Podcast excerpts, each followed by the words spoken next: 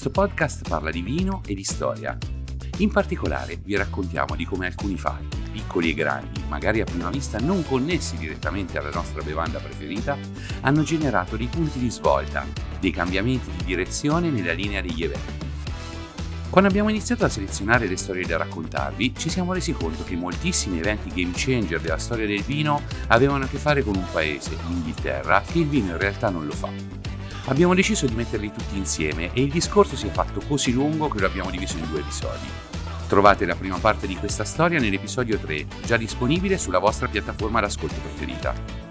Parliamo di come una storia d'amore, quella tra il popolo inglese e il vino, abbia nei secoli influenzato fortissimamente questa bevanda in tutto il mondo.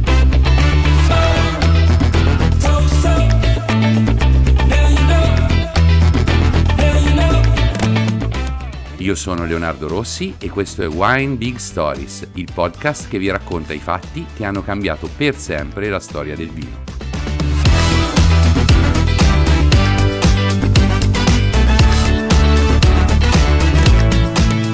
La passione inglese per il vino esplose nel 1200, quando alcune zone della Francia divennero territorio inglese.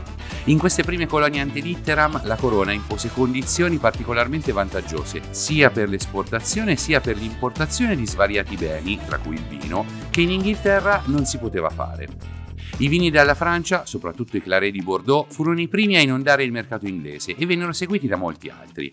Questo schema di influenza coloniale venne ripetuto nei secoli in diversi luoghi e il mercato inglese divenne il destinatario principale della produzione di vino di moltissimi paesi.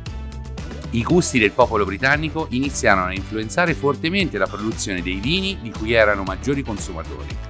La Vintners Company, la potente confederazione dei mercanti di vino inglesi, sostenuta e al tempo stesso sostenitrice economica della corona, viaggiò per secoli, prima in tutta Europa e poi nel mondo, alla ricerca di vini che potessero soddisfare le necessità del mercato. Grazie al potere economico e di trattativa di cui godevano i Vintners, riuscirono a imporre i propri intermediari commerciali in molti paesi, costruendo grandi strutture di stoccaggio e invecchiamento e affiancandosi ai produttori locali, fino a sostituirli del tutto in alcuni casi, per indirizzare la produzione in modo che i vini avessero le caratteristiche più apprezzate dai consumatori britannici. Alcuni vini di conseguenza cambiarono radicalmente, altri vennero inventati di sana pianta. Gli inglesi diffusero per primi in molte zone innovazioni agricole, tecniche e tecnologiche importanti, prima fra tutte la fortificazione dei vini, indispensabile per conservare lungamente i vini in botte. Essendo l'Inghilterra un'isola è facile intuire che i commerci si svolgessero esclusivamente via mare ed è proprio sul mare che andiamo per iniziare il nostro racconto di oggi. Siamo a Marsala, è il 1773. La città è posizionata sull'estremità più occidentale della Sicilia, davanti a noi il Mediterraneo si apre e sembra infinito. La cittadina è un porto commerciale da millenni, ci sono stati i Fenici, i Greci, i Romani e gli Arabi. Nel momento del nostro racconto il regno di Sicilia è dominato dai Borboni. La città è il proverbiale porto di mare, le osterie sono piene di marinai di svariate nazionalità e si sente parlare tutte le lingue del mondo. Un personaggio in particolare attira la nostra attenzione. È inglese, si chiama John Woodhouse è arrivato a Marsala per caso. Era diretto a Mazzara del Vallo, ma un fortunale all'orizzonte lo ha costretto a fare porto qui. Woodhouse è un commerciante, gira il Mediterraneo sul suo brigantino Elisabeth e il suo approdo casuale al porto di Marsala è il primo evento game changer che vi raccontiamo oggi. Il mercante è curioso, scopre che i vini di questa città non sono ancora esportati in Inghilterra e ne acquista alcune botti da spedire dopo averli fortificati aggiungendoci brandy. I vini arrivano effettivamente integri in patria, ma non vengono molto apprezzati. Il pubblico inglese è abituato ai vini dorati di RS, sempre fortificati, ma più potenti e rotondi, ottenuti con la miscelazione di più annate invecchiate insieme con il sistema che si chiama Solera. Woodhouse non ne morde, ha intuito le possibilità dei vini di Marsale e continuando le ricerche sul territorio scopre che i contadini producono per il consumo personale un vino che chiamano in perpetuum. La botte perpetua è una botte di forma tronco-conica molto grande che non viene mai svuotata del tutto. Si può utilizzare solo con vini che hanno una certa gradazione alcolica e alcune caratteristiche particolari. Il primo anno viene colmata, l'anno successivo si toglie una parte di vino e si ricolma con il vino nuovo, continuando ogni anno senza mai svuotarla appunto del tutto. Dopo 10 anni, per spiegare ancora meglio, la botte contiene un vino che è il blend di 10 annate. Ancora oggi alcuni produttori imbottigliano questo vino che rappresenta la vera tradizione enologica di Marsala e a cui i marsalesi sono particolarmente legati. Woodhouse capisce che questo è il vino giusto per il mercato inglese e inizia a fortificarlo e a inviarlo in Inghilterra, inizialmente con il nome di Sicily Madeira. Il vino questa volta piace e sancisce il successo dell'intuizione di Woodhouse. Il commerciante, grazie ai guadagni ottenuti, si stabilì definitivamente a Marsala, costruendo nel 1796 una grande cantina di invecchiamento e fortificazioni in riva al mare. Rimase monopolista mondiale del Marsala fino al 1812, quando fu raggiunto a Marsala da un altro inglese, Benjamin Ingham, uno dei più grandi imprenditori del suo tempo. Anche lui costruì la sua grande cantina in riva al mare e quando nel 1851 lasciò il controllo del suo impero economico al nipote Joseph Whitaker, era l'uomo più ricco della Sicilia. In pochi anni arrivarono molti altri imprenditori stranieri e il porto di Marsala si riempì delle imponenti strutture di produzione del Marsala, ancora visibili oggi. Sono una accanto all'altra, due passi dal mare, protette dagli agenti atmosferici e dai malintenzionati da altissime mura bianche che rendono questo panorama unico al mondo. La prima cantina di proprietà italiana venne costruita da Vincenzo Florio solo nel 1833 e venne seguito poi da molti altri. Pian piano si delinearono varie tipologie, il vino acquisì una definizione ben chiara e alla fine del 1800 il Marsala arrivò a essere il più noto tra i brand alimentari italiani nel mondo. Nell'episodio precedente abbiamo raccontato di altri due vini liquorosi che sono stati fortemente influenzati dal mercato britannico, lo sherry e il porto. Insieme al Madeira rappresentavano la stragrande maggioranza dei vini prodotti in Europa per l'esportazione, perché erano gli unici capaci di sopportare il trasporto via nave. Quest'ultimo è prodotto in un'isola appartenente al Portogallo che si trova a mille chilometri dalle coste del paese, in pieno Oceano Atlantico. Le navi in partenza per l'America e l'Africa facevano tappa qui per l'ultimo rifornimento e, molto probabilmente, è qui che si è iniziato a utilizzare sistematicamente la tecnica della fortificazione per conservare il vino. Il Madeira veniva caricato come ultimo stock e poteva succedere che non venisse consumato durante il viaggio. Quando veniva riportato indietro aveva subito shock termici che gli davano un gusto e un profumo particolari. Oggi questi sbalzi di temperatura sono prodotti artificialmente, ma prima si inviavano addirittura navi apposite oltre l'equatore proprio per ottenerli. I maggiori commercianti di Madeira furono storicamente gli olandesi, ma anche questo vino riscosse grande successo in Inghilterra.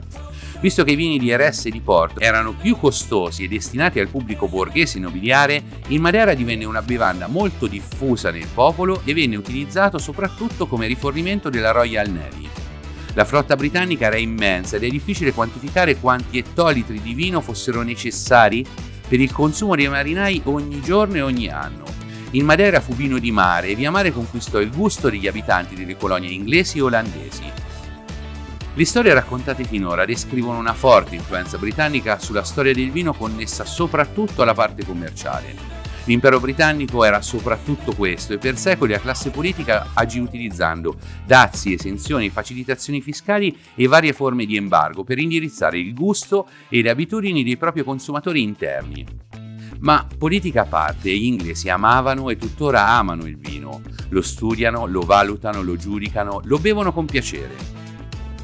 Alcuni vini li hanno inventati, con alcuni vini si sono arricchiti, altri li hanno abbandonati decretandone l'insuccesso, ma c'è un dettaglio tecnico per cui dobbiamo tutti essere grati a questo popolo. Loro hanno inventato il vetro. No, non il vetro in generale, ma il vetro con cui si fanno le bottiglie. E anche in questo caso l'evento che provocò questo cambiamento sembra assolutamente scollegato dal contesto. Nel 1615 in Inghilterra regnava Giacomo I e si trovò ad affrontare una grave crisi energetica, Moltissime attività umane richiedevano un combustibile da bruciare e l'unico che si utilizzava era il legname. Il consumo spropositato di questa materia prima, dovuto al miglioramento delle generali condizioni della società, metteva fortemente a rischio le foreste. Si temeva che potessero sparire rapidamente dall'Inghilterra. Il paese era ricchissimo di carbone, anche se fino a quel momento si preferiva non utilizzarlo.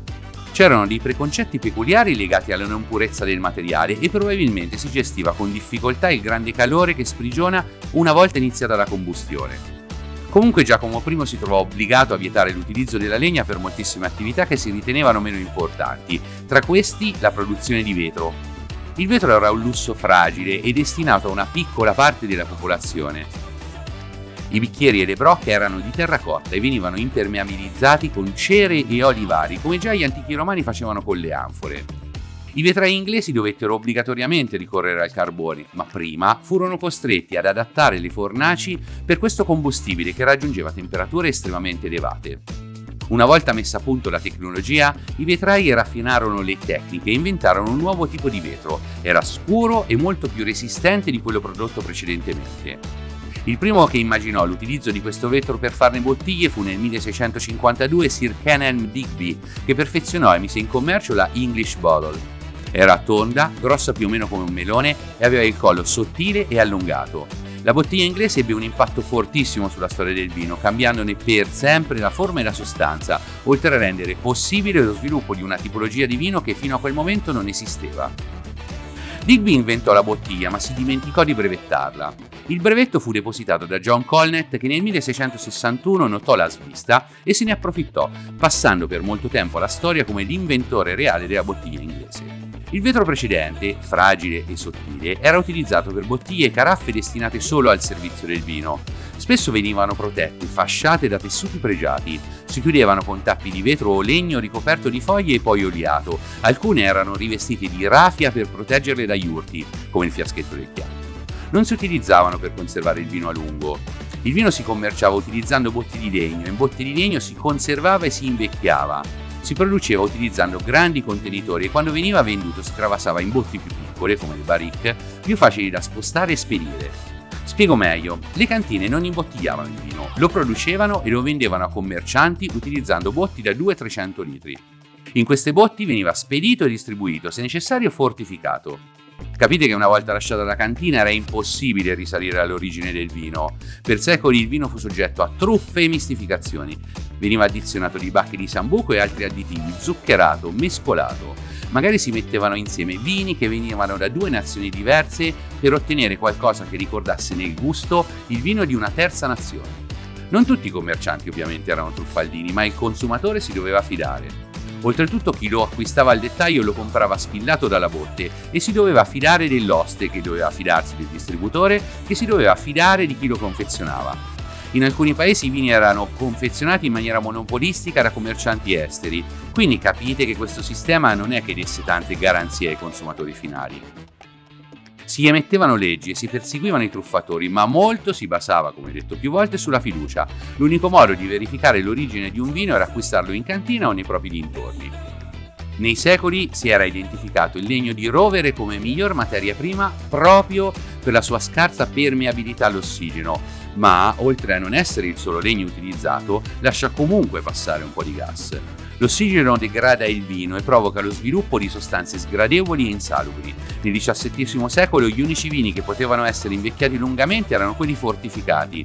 La English Bottle cambiò per sempre questa dinamica. La nuova bottiglia permetteva un lungo invecchiamento, era scura e proteggeva dalla luce e se chiusa con il sughero diventava un contenitore assolutamente a prova di ossigeno. In un paio di secoli la bottiglia da vino si diffuse in diverse zone d'Europa, anche se difficilmente si riuscivano a rispettare gli standard di forma e di contenuto. Nel 1821 l'azienda Ricketts di Bristol brevettò un macchinario capace di produrre bottiglie tutte uguali, che contenevano circa 70 centilitri ed avevano la forma che oggi riconosciamo come bordolese. Oggi per bottiglia di vino intendiamo universalmente un contenitore da 75 centilitri e anche questo è il risultato dell'influenza britannica. Il vino si vendeva misurato a galloni, un gallone imperiale corrisponde a circa 4,5 litri. Quando acquisto una cassa da 6 bottiglie, acquisto un gallone di vino. Ecco perché, per esempio, in Francia alcune statistiche sulle vendite sono ancora oggi espresse in casse invece che in litri. L'avvento della bottiglia standard nel 1800 provocò il definitivo cambiamento del vino come prodotto. Le cantine iniziarono a imbottigliare da solo il loro vino, tappando con il sughero, e i consumatori si trovarono in mano qualcosa di nuovo e decisamente più affidabile. Il vino da liquido era diventato solido, da alimento a oggetto. Con l'avvento del servizio alla russa nacquero i ristoranti come li conosciamo e la bottiglia di vino divenne parte di questa nuova modalità di consumo fuori casa. Le cantine acquisirono la totale indipendenza, producevano e imbottigliavano da sole il proprio vino, decidendone il gusto e invecchiandolo secondo le proprie scelte. L'etichetta divenne rapidamente una potente forma di comunicazione e le garanzie per i consumatori aumentarono. Furono i produttori di Bordeaux nella seconda metà del XIX secolo i primi a liberarsi dal controllo degli imbottigliatori e a scrivere sulle proprie etichette messo in bottiglia presso lo Chateau. Proprio da Bordeaux era iniziata la nostra storia del vino inglese e qui torniamo per concludere questo lungo viaggio. Il popolo inglese aveva amato per tre secoli i claré, i vini rosa di Bordeaux, ma per contrasti politici le importazioni si fermarono a metà del 1400. Nel 1700 gli olandesi bonificarono i territori a sud dei due fiumi che attraversano la regione, che si dimostrarono eccezionali per la viticoltura. Il Medoc, come si chiama questa zona, emerse in poche decadi come una delle migliori zone di produzione di vino al mondo. I Vintners non si lasciarono sfuggire questa occasione e, complici rapporti commerciali più liberi dalle influenze politiche, si stabilirono di nuovo a Bordeaux. In realtà non poterono più edificare le loro strutture di stoccaggio all'interno del comune e si dovettero stabilire subito fuori dalla cittadina a sud. Questa volta non poterono esercitare lo stesso tipo di controllo che abbiamo raccontato per altri luoghi e altri tempi, ma furono capaci di portare grandi innovazioni e di dare un supporto tecnico e tecnologico notevole alla crescente enologia locale. Suggerirono ai produttori l'utilizzo della solforosa come disinfettante, la colmatura delle botti, i travasi e la chiarifica al bume e condivisero con loro le grandi conoscenze che avevano acquisito sull'utilizzo della baricca e del legno in generale. I nuovi claré di Bordeaux, si chiamavano così anche se non erano rosé, che erano imbottigliati direttamente dalle cantine, divennero un successo globale e nel 1855 vennero classificati per essere presentati all'Esposizione internazionale di Parigi come i migliori del mondo. Abbiamo chiuso questo cerchio e la storia ci ha riportato al punto di partenza.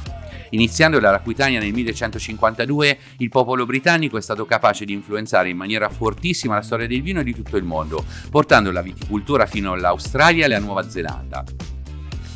Oggi il potere coloniale non esiste più, l'impero è dissolto anche se molti dei rapporti commerciali sviluppati in quasi un millennio sono ancora floridi e il mercato inglese è tuttora uno dei più importanti per i produttori di quasi tutti i paesi vitivinicoli. Il Regno Unito è il terzo importatore di vino al mondo, dopo Stati Uniti e Germania, con più di 13 milioni di ettolitri all'anno e un valore economico superiore ai 4 miliardi di euro. Abbiamo iniziato la nostra storia parlando del Méthode Britannique e della piccola rivoluzione dei vini fatti in Inghilterra con uve inglesi. Non possiamo sapere se il cambiamento climatico porterà a un'ulteriore espansione del vigneto nel Regno Unito e non sappiamo come la Brexit e le dinamiche globali cambieranno le condizioni di consumo, ma potete stare certi che l'amore del popolo britannico per il vino rimarrà. Nel racconto vi ho detto che il vetro inglese è stato determinante per la creazione di una nuova tipologia di vini, ma non vi ho detto quale. Gli spumanti esistono grazie a questa innovazione tecnologica e i vini della Champagne furono i primi ad essere perfezionati. L'influenza britannica fu grande anche in questa zona, ma crediamo che i vini con le bollicine meritino un racconto a parte e gli dedichiamo l'episodio 5 del nostro podcast. Io sono Leonardo Rossi, questo è Wine Big Stories e vi aspetto qui con altri fatti ed eventi che hanno cambiato per sempre la storia del vino.